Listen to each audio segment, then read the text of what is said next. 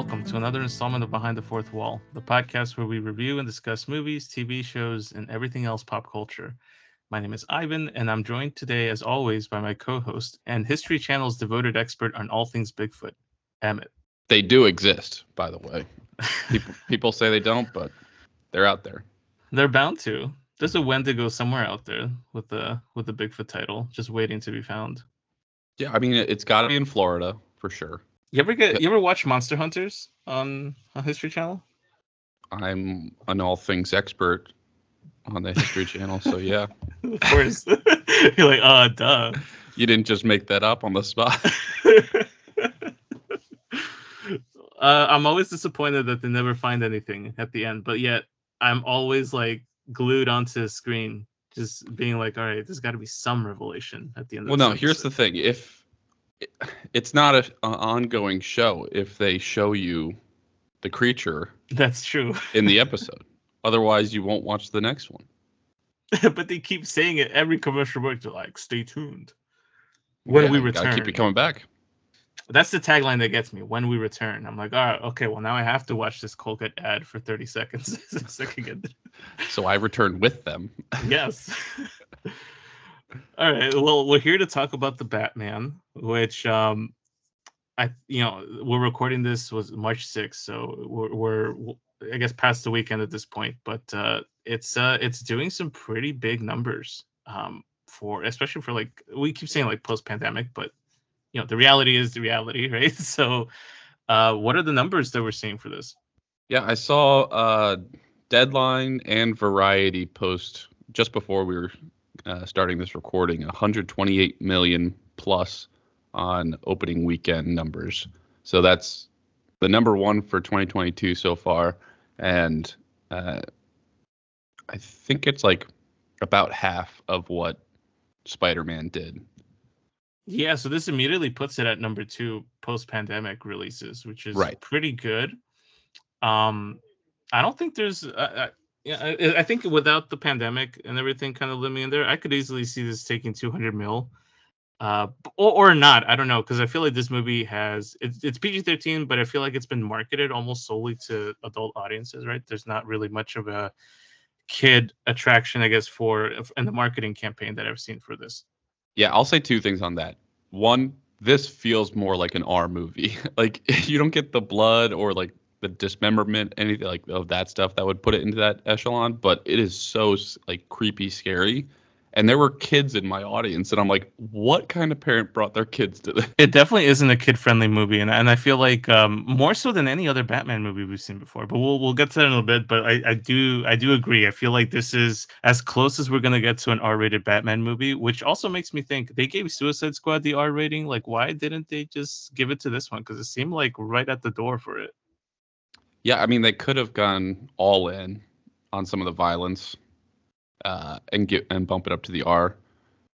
This definitely isn't R-rated worthy, but it's right on that edge. But uh, yeah, I think uh, I don't think you know pre-pandemic this would have been as big as Spider-Man.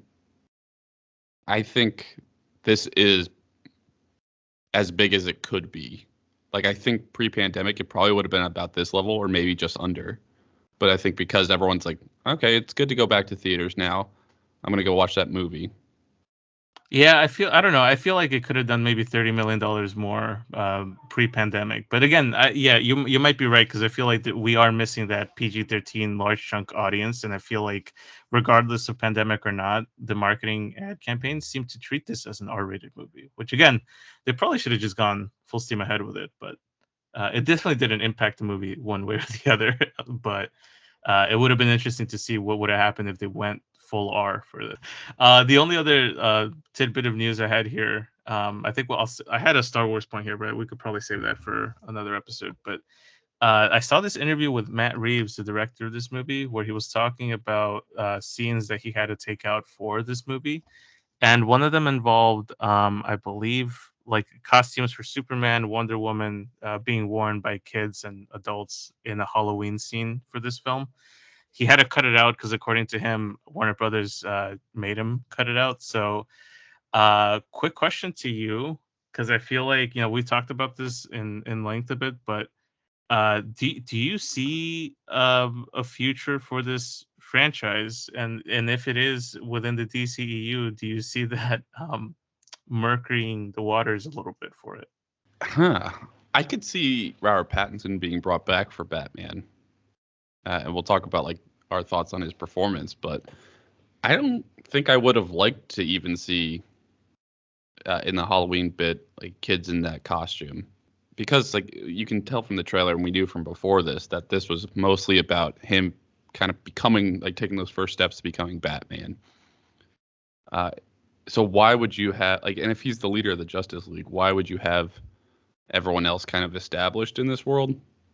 I'd rather see them like get added to the mix in a sequel or uh, throughout like a DCEU type of build up. I also feel like tonally this doesn't really match with the DCEU that we have at the moment. So if there is a Justice League, it would probably be very different than the one that we've been introduced to at this point. Yeah. Now, are you picturing like would you fold him into the fray of like the Aquaman we have now and Gal Gadot, or would you want to rebuild the Justice League in this like darker genre? I feel like I would rather it get rebuilt, um, only I because I I, feel too. I like. Yeah, I don't see Gal Gadot's Wonder Woman standing next to Robert Pattinson's Batman, I'd love to, but or like Jason Momoa's Aquaman. I feel like Momoa could, since he's been tied to Ben Affleck. I think you're better off just restarting what you have. The only one who kind of fits would be Flash. Right, because it's kind of the same all over. You know, like it, it, it- tonally, you can, there's only so many ways you can go with him. But I I I think he is uh, Robert Pattinson is good enough that you could build around him and build up a new um, universe around the, this these characters and do it right this time. Yeah, I'd rather they do that than you know the the, the other option. So we're dancing around it. Why don't we get the into uh, we're we're dancing around it. Why don't we get into spoiler free thoughts here? You're the uh, seasoned vet on seeing this multiple times already. Do you want to go first? Yeah, yeah, sure. Um, I think for me, this movie might be my favorite Batman movie of all time. Which, uh, again, big shock. Um, I in our prep episode, I think we finished off saying like, do you think Robert Pattinson will be your favorite Batman? I'll- I'm I'm not ready to say he's the best Batman of all time yet. I feel like he's very close to it though. Um, and I and I think that for me, you know, I've seen this twice, and each time I've managed to walk out feeling just as satisfied as the first time I saw it. So I think um, you know DC has stumbled a lot on their projects lately, um, and I'm excited to see where this version of Batman goes. I'm also nervous because I feel like the a gem within a pile of you know pick your creative you know adjectives here, but just DCE hasn't been the best at delivering high quality content. So um, I like it. I think there's a lot of things that this movie did right. I have a few critiques here and there. I feel like overall it felt maybe a little too long for my taste, but the characters are well balanced. Everything just kind of seemed to fall into place, and it delivered on its promise. This was a detective thriller, um, and you know we we haven't seen Batman this way before. So I, in in that respects, I I, I really like this movie. Wow, what a shocker that this is your favorite Batman and it's the most recent one. It's not like us I know, to say that, that sort of, of a thing. Definitely not. Definitely not at all. um, but no, you also hit on one point there that I would I would want to bring up too is the runtime. Not that any scenes really felt unnecessary, so I don't have critiques on like, oh, they should have just cut this whole portion out. It, it felt a little long somehow, but I don't know what I would have cut, and I and I enjoyed it anyway, being that long. But uh, regardless, like my general thoughts for it is I'm I'm coming fresh off of viewing from last night, so I'm still trying to like sit with it and digest what I saw, uh, and I'll definitely go back again for a second time. But as soon as the credits hit, I I also agree. I knew this was, you know, top two, worst top three for me of Batman. It's definitely something special, and it's right there with Dark Knight for so many different reasons of like what they did better than that and what they were similar like in in different aspects. I, I love the intensity of each fight of like the dark style of this. It's not like any other superhero we got to see. and for me personally, it's like they made good character development assumptions. Like this is the what twentieth time we've seen Batman. Certain things don't have to get played out every time. You can kind of just be like, I know who Bruce Wayne is. I know like how this feeds into Batman. We don't have to like you can just do show don't tell type stuff. And I, I the only like recommendation type thing I would have is if you're the person right now waiting for it to come to HBO Max, I would absolutely say do not. Like this is a movie that will be so much better if you see it on the big screen. Heck yeah, I've seen it on IMAX twice. so uh, that must have been really special because like I just saw it on like a regular screening of it, but God, it's like you could feel it like rumbling when they're having these fights and stuff like that. Like it's just so good it was i think it was shot for imax also so like there's something about like the, it's it's very crisp obviously and and you know the audio sounds really good but yeah you're right this is a movie where i feel like you'd be doing yourself a disservice if you just wait to watch it at home. Not that there's anything wrong with that in particular it's just that i feel like this this is an experience. Um in the in the vein that not all movies are so definitely you know if if you're if you have even like the slightest interest in it go see it. Even if it's just like a matinee showing or something i feel like it's it's you know you'll do yourself a disservice if you don't get to experience that. And i feel like this is more than just being like you have to be into the into dc or into marvel or into this genre. Like this felt like kind of like a detective movie as well with a guy wearing a cape. But uh, you know i mean? Like it i don't think you have to be like i love superhero genre I think you can just go because this is a great movie. It's almost like this is the superhero in the genre portion of this is like a subgenre of it, but it's primarily like a detective crime thriller. Uh, yeah. Before it's a superhero movie, and I feel like that's what makes this even open to a larger audience, like you said. But let, let let's get into the spoilers because I'm I'm very anxious Can't to get, contain to yourself. no. no, me neither. I, I I really do want to talk about this stuff. So if you haven't seen it, you plan to uh, you don't want anything ruined for you, uh, we're going to talk about characters, plots, and specific scenes now. All right, so what do you want to start off with? You want to like kind of just run through some of the characters, or? Yeah, let's go through. I guess Robert Pattinson first because he's. Oh man, billing. I'm sick of Robert Pattinson. yeah, let's Those damn there. Twilight movies. he's come a long way, man. I, I think um, you know not to kind of get too sidetracked, but if, I feel like if you you go onto IMDb and you look at his filmography uh, since mm-hmm. Twilight over to now, I feel like he's done a lot of different genres of films. Um, I think the most notable one besides this that I've seen before is the um, the Lighthouse, and then the Netflix movie he made with uh, uh, with Timothy Timothée Chalamet, The King. I feel so. So those are the oh, two big yeah. roles that kind of pop out to me. Uh, but he absolutely killed it here.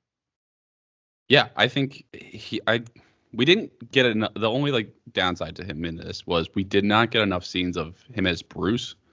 It was all it was, it was almost all Batman, and I think he absolutely knocked it out of the park with being Batman. Like I that was the part I was actually most worried. Like, is he going to be big enough in stature to, uh, you know, look the part and fill out the suit, or is it going to be like they're going to have to put this like huge mechanical suit on him to make him look more intimidating? But his fighting style, like the voice, the general look, it all worked.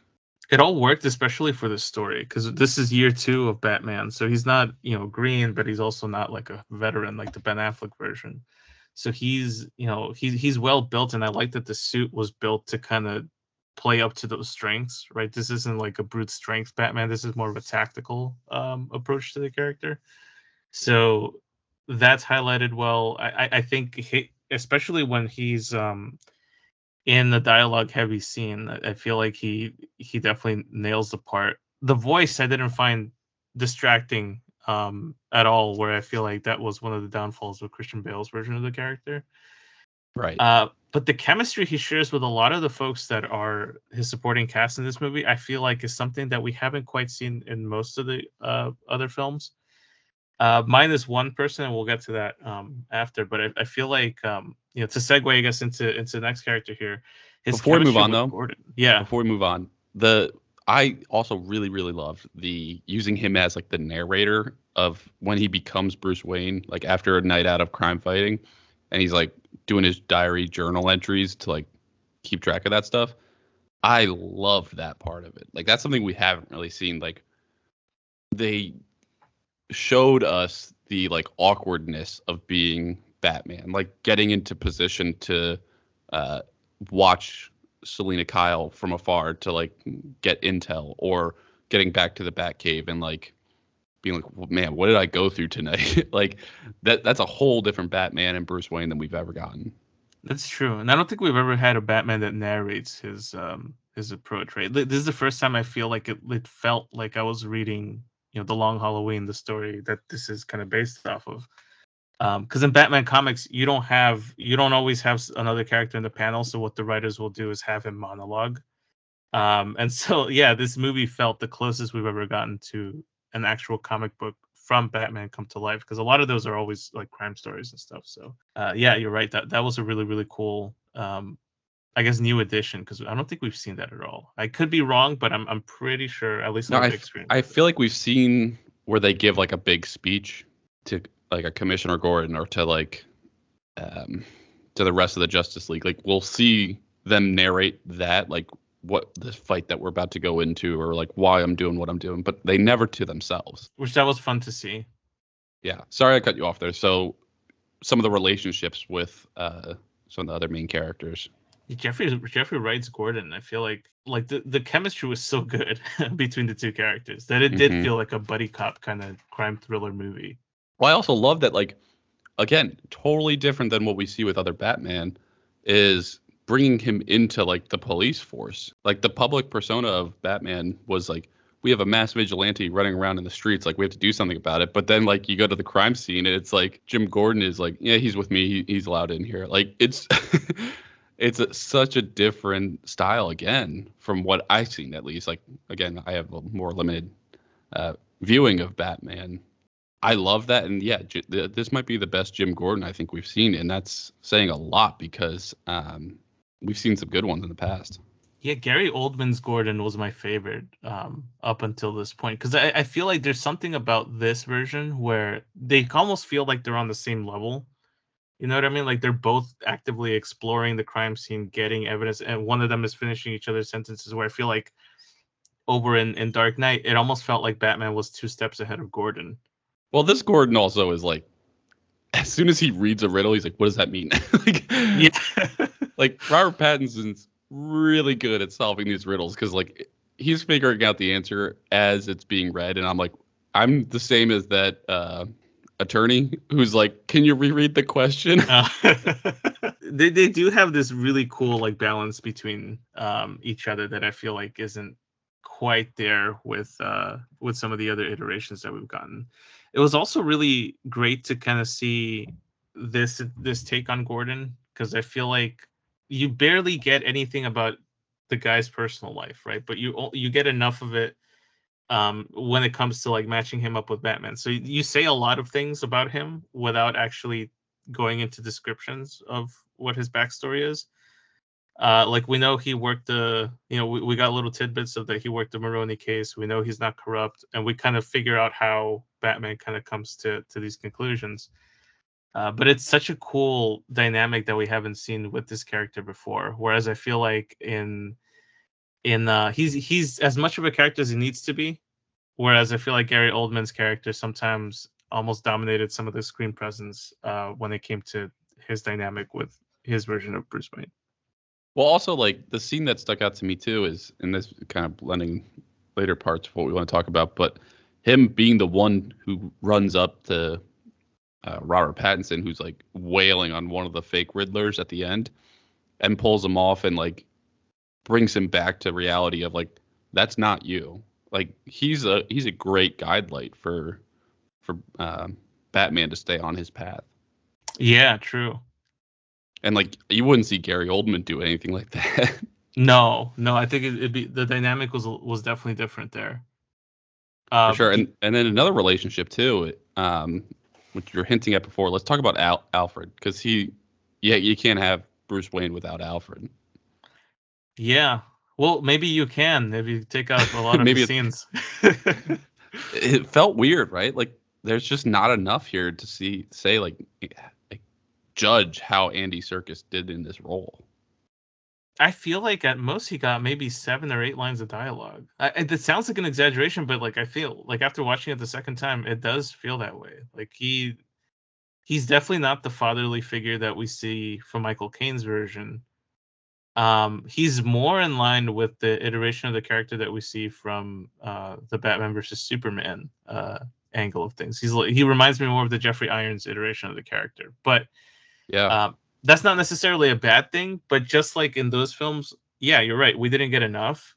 Um, and I feel like that's almost kind of uh, a little bit disappointing in, in, in that respect, just because you're right. Like Alfred is an iconic character. He should have gotten a little bit more screen time, and we should have gotten to know him at least a little bit better. Yeah, it seems like you you can go two directions with Alfred, where it's kind of like the Michael Caine of he's literally just a butler who cares about him and is like I'm your family and that's what keeps him rooted there. But or you can go the other way where it's like, hey, I cracked the cipher code while you were out fighting crime. Like, here's the answer. Like, and that's what we got, and that was about all we got. I think from the comics perspective, Alfred's always been more like the Michael Caine version. Um, yeah, and I I think I like that version better, where it's like Riddler said this in the movie as well, where it's like you're like when he's talking to Batman with the mask on, like that's not your mask. Your mask is when you take it off because that's not like you get to be who you want to be when you're fighting people as Batman. But when you go back to Bruce Wayne or whoever you are on the side, you have to pretend like you don't live a second life. Yeah. Yeah. And that's why you need Alfred to be like, no, you're still Bruce Wayne. Like you're more than just that crime fighter. I guess the movie kind of lives up to its name, right? Because it's the Batman, and like that's it did focus True. on the Batman, and versus the Bruce to the detriment, I guess, of the Bruce Wayne persona here, because we barely got a glimpse of that um, in this film, which I'm sure we'll get it fleshed out later. Um, but again, like it would have been nice to kind of have you know a few more scenes kind of focus on their dynamic there and we are talking about a three hour movie, so like a few more scenes would be like, ah, let's make it three and a half hours. well, I have some ideas on where they could trim stuff because I feel like there there's excess fat in certain areas uh, where I feel like they don't really need to be. But um, and you know, let's uh, uh let's segue into one storyline that I feel like um, was very essential to the movie and kind of should have been, or sorry, not should have been, was the main focus of uh, of like guiding us from point A to point B here, and that's uh, Selina Kyle's story, uh, yeah. which, by the way, hands I, I honestly unless, unless you got some uh, uh, counters here, I feel like this is hands down the best iteration of Catwoman we've gotten um, on the big screen. I think so. Yeah. Michelle Pfeiffer's was good, uh, I think, but and then we had um Anne Hathaway, but I feel like Anne Hathaway was kind of like a, a, a mimic of Michelle Pfeiffer's performance in many respects and Zoe Kravitz, I feel like, forms her own uh, spin on the character. And this doesn't feel like a Catwoman that's like supremely overpowered, and this doesn't feel like a Catwoman that's evil for the sake of being evil, or you know, anything like that. This is a Catwoman that's stri- strictly kind of like neutral in it to kind of she's looking out for herself and for her friends and the story of her disappeared friend is basically what kind of guides this whole story along um her dynamic with Bruce, I thought was pretty clever, and it was very like there's this camaraderie there, but it de- didn't delve too deep into the whole romantic interest until like the last third of the film. Yeah, and I, it was weird to see them go into like the romantic bit after being like, I think she tried to use like that to leverage Batman's help, but at no point was Robert Pattinson like I'm interested. He was more just like I just need somebody on the inside. But I have I have no objections to saying that this is the best Catwoman we've seen uh, on my one viewing, of course. But they may multiple lives, but they don't actually have her fall from a building and like use a life. Like it's more of just like a playful mention of it. So I think that's why I, I liked it a little bit better but her fighting, her like her also kind of being like a informant detective uh, aide to Robert Pattinson's Batman, like it all it all worked really well, and she progressed the story. It wasn't like she was just here to be like, oh, look at her in a leather suit. Right, there was very little sexualization, I guess, of Catwoman. Whereas I think in the past that we've gotten some of those. Although Christopher Nolan's version wasn't all that much of that either. But um, the one thing that I really, really liked and stood out to me with Catwoman, you're right. They had the angle where she was constantly trying to be like flirty with Batman to kind of get something out of it, and he was super disinterested. I think the only time you see a hint of him like kind of caring about her is at the end of the movie uh, when they have their their farewell scene. Um, Uh, that's the farewell, and also like when she's thinking about shooting that cop. Right. Right. And like she kind of throws herself at him in in that regard in terms of like trying to like get some emotion out of him, but it's not until the latter half of the film where he starts to kind of see that there may be something there, but um as she mentions herself, he's like too obsessed with his work and, and Gotham itself to really pay all that much attention to, to that aspect of his life, which I thought was neat because sometimes the love interest angle kind of muddles the story a bit Mhm. uh, and you kind of lose track of it. I think that that's my one big gripe about the Dark Knight trilogy because I feel like the love story there kind of felt a little bit like it um, fumbled a little bit throughout the three movies. yeah, I, I I totally agree. A surprise perform no, not not surprise performance, but I guess um, the the the the character that everybody's really talking about is, is Penguin, Colin Farrell's Penguin. Uh, which- Unrecognizable, yeah, but so good.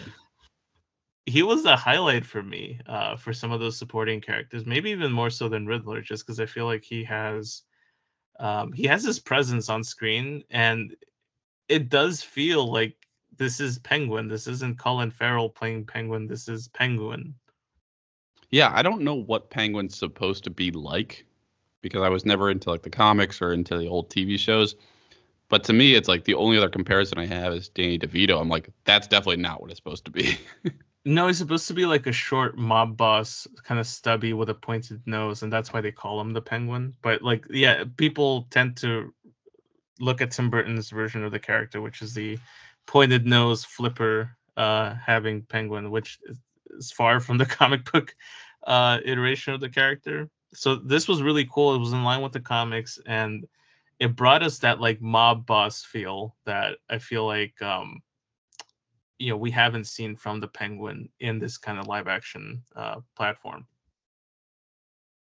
yeah, and I think you know that's kind of making me thinking about like the mob bit as well. Like you you get some of that in Christopher Nolan's movies, and it, it but those really focus on like the drug trade and whatnot, and that was involved in here, but to such a little degree. Like Batman just didn't care about stopping the drug trade because he has like this bigger issue of Riddler going on. because this is like an extravagantly different take on the riddler uh, than we've seen before but then again the last time we saw the riddler was that 1997 film 1995 film with uh, jim carrey so radically different from the last time we saw this guy on the big screen Yeah, that's definitely a reoccurring theme of us saying like totally different than what we've seen before, but this whole movie was, and I found it really refreshing. And Paul Dano like killed this role. He's so creepy. He's a perfect heel for Batman,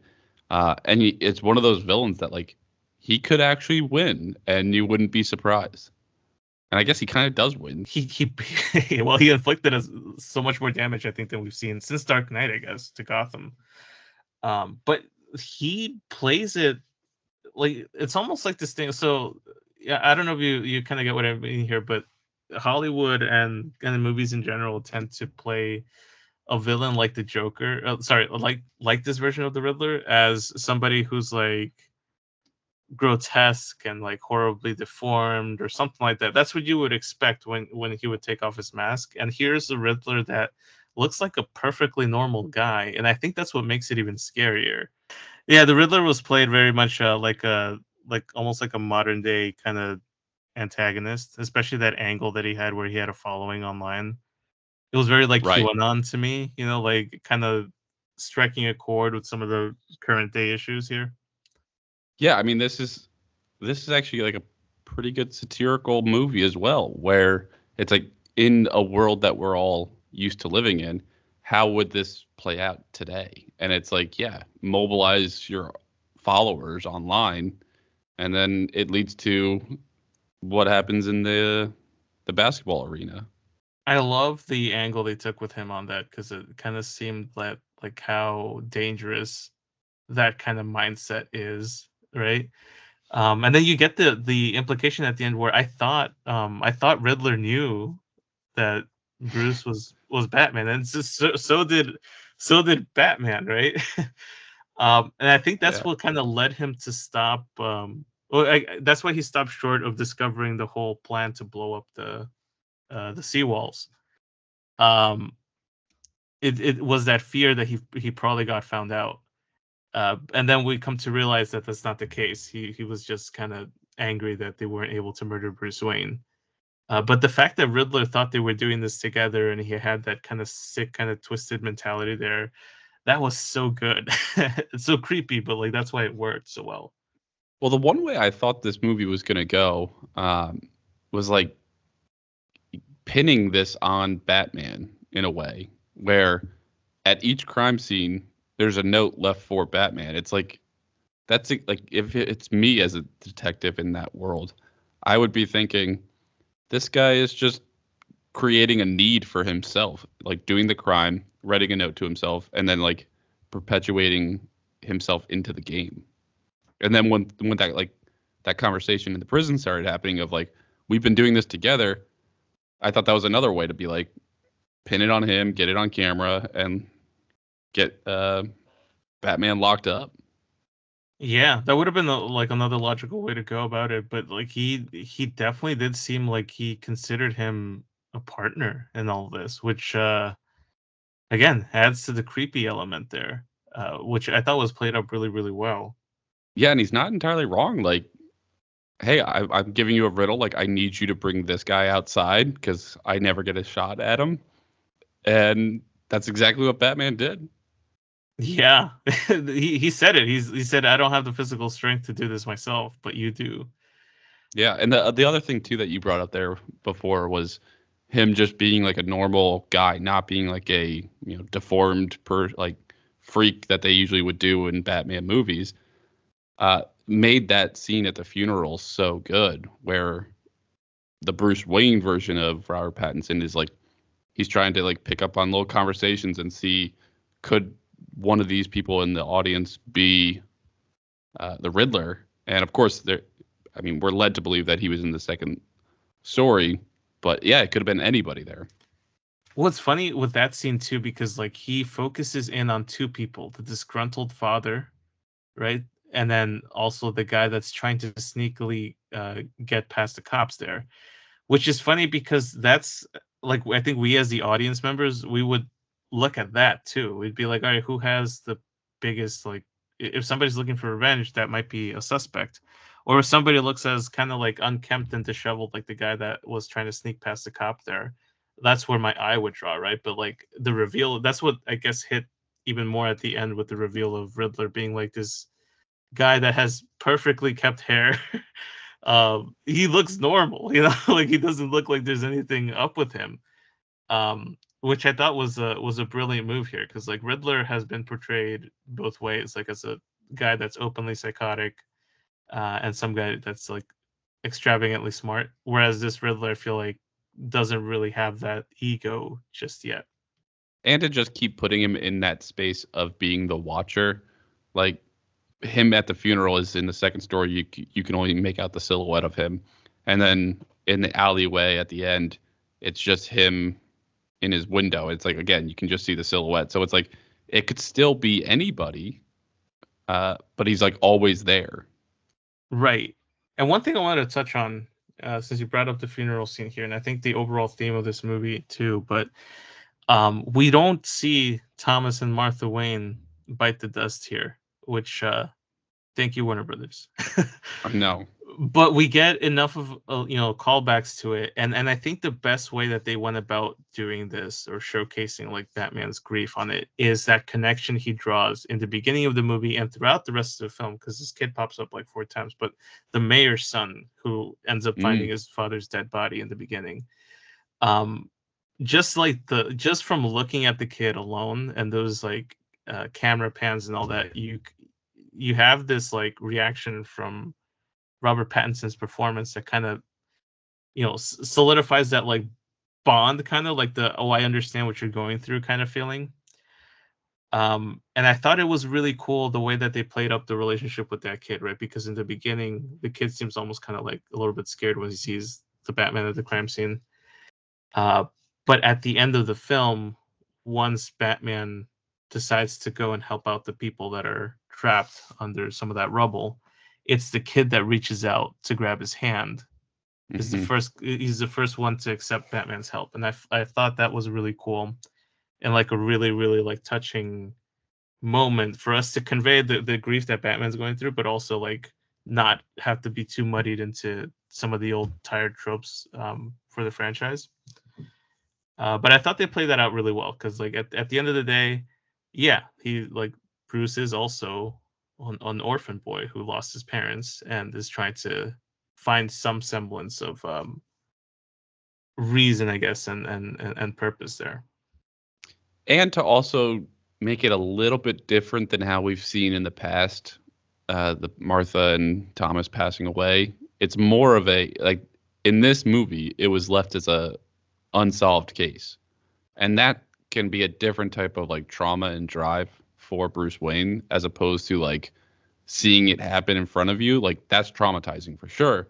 But not knowing why it happened, how it happened, who did it, like that can also drive him to be like, I need to make sure that this doesn't happen to other people. I need to solve who killed the mayor for this kid. And bringing that element from some of the comics from the past about um, Martha being an Arkham and how she had like mental instability throughout her life because of her trauma. It also kind of brings to light like yeah, like that might make sense like here's you know he's the son of somebody who had some mental issues then maybe he has some of that trauma inherited as well. Because who who in the right mind would dress up as a bat and go fight crime you know? Like there, there's a level of insanity there to the character. Um, and i feel like that this is a pretty neat way to kind of highlight that uh, and bring that idea to to to the mainstream audience uh, in a way that I feel like was was pretty good.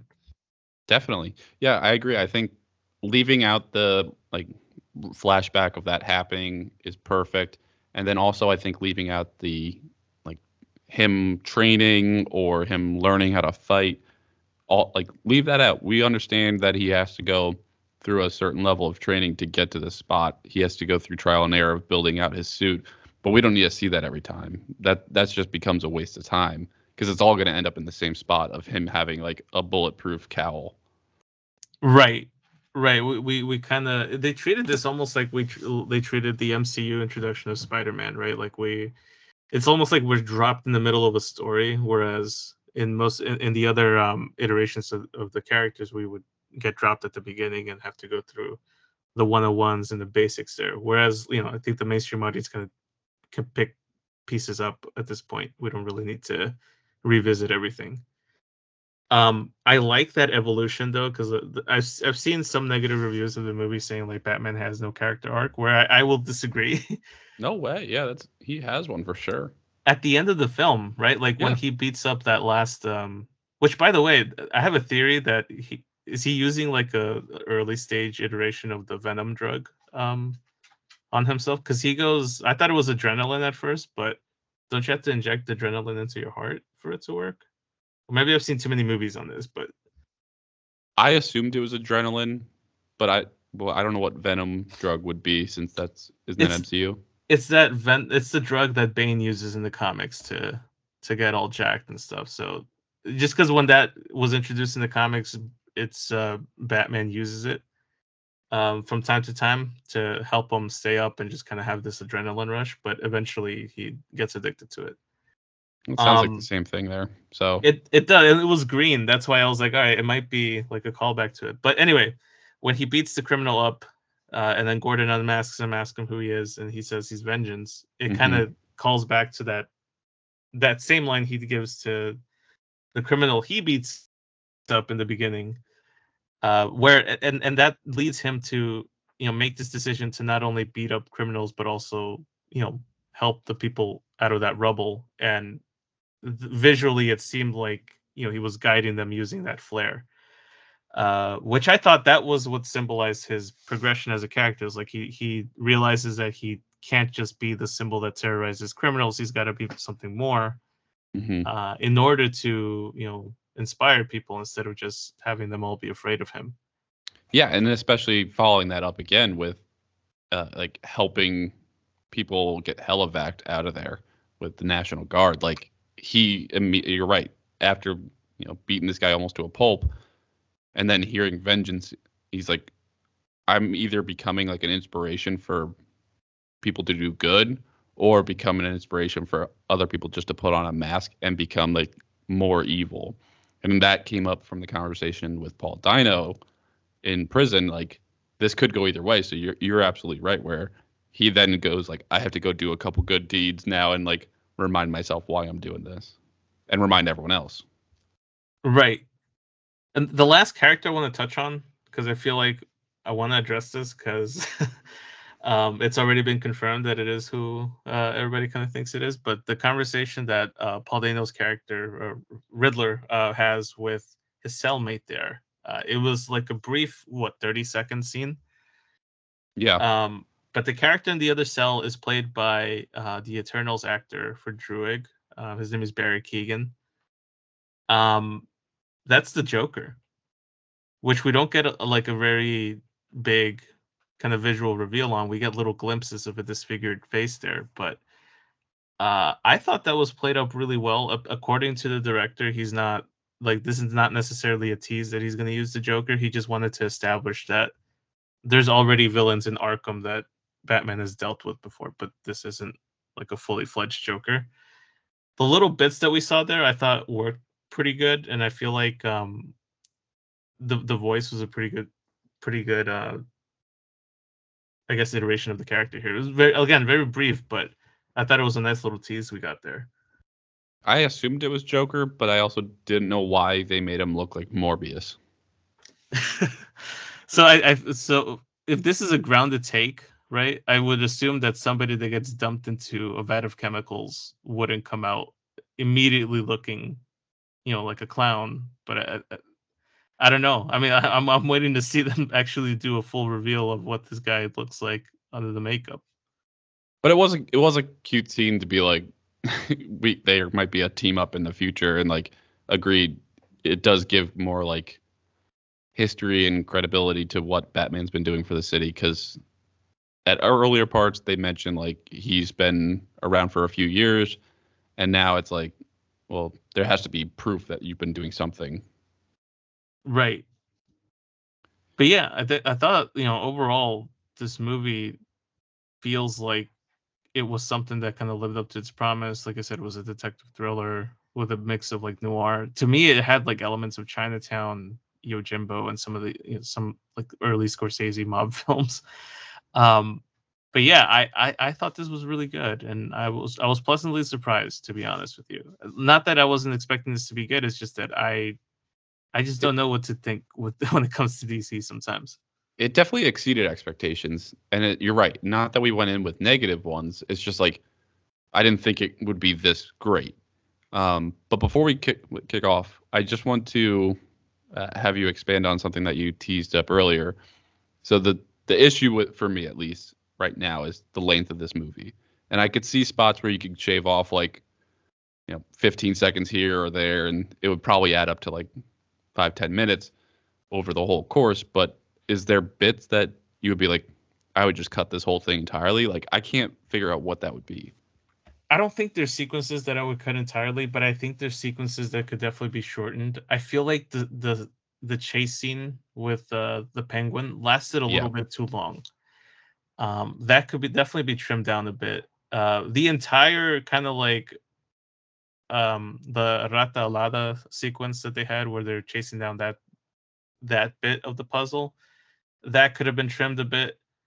Um, and then also, I feel like some of the uh, some of the scenes involving um, what's his name, uh, Bruce confronting Carmine Falcone, I feel like were a little bit too extended in certain in certain parts. But again, I don't think the sequences themselves should be cut altogether. I just feel like there's some where the pacing is just you know not kind of getting to the point there.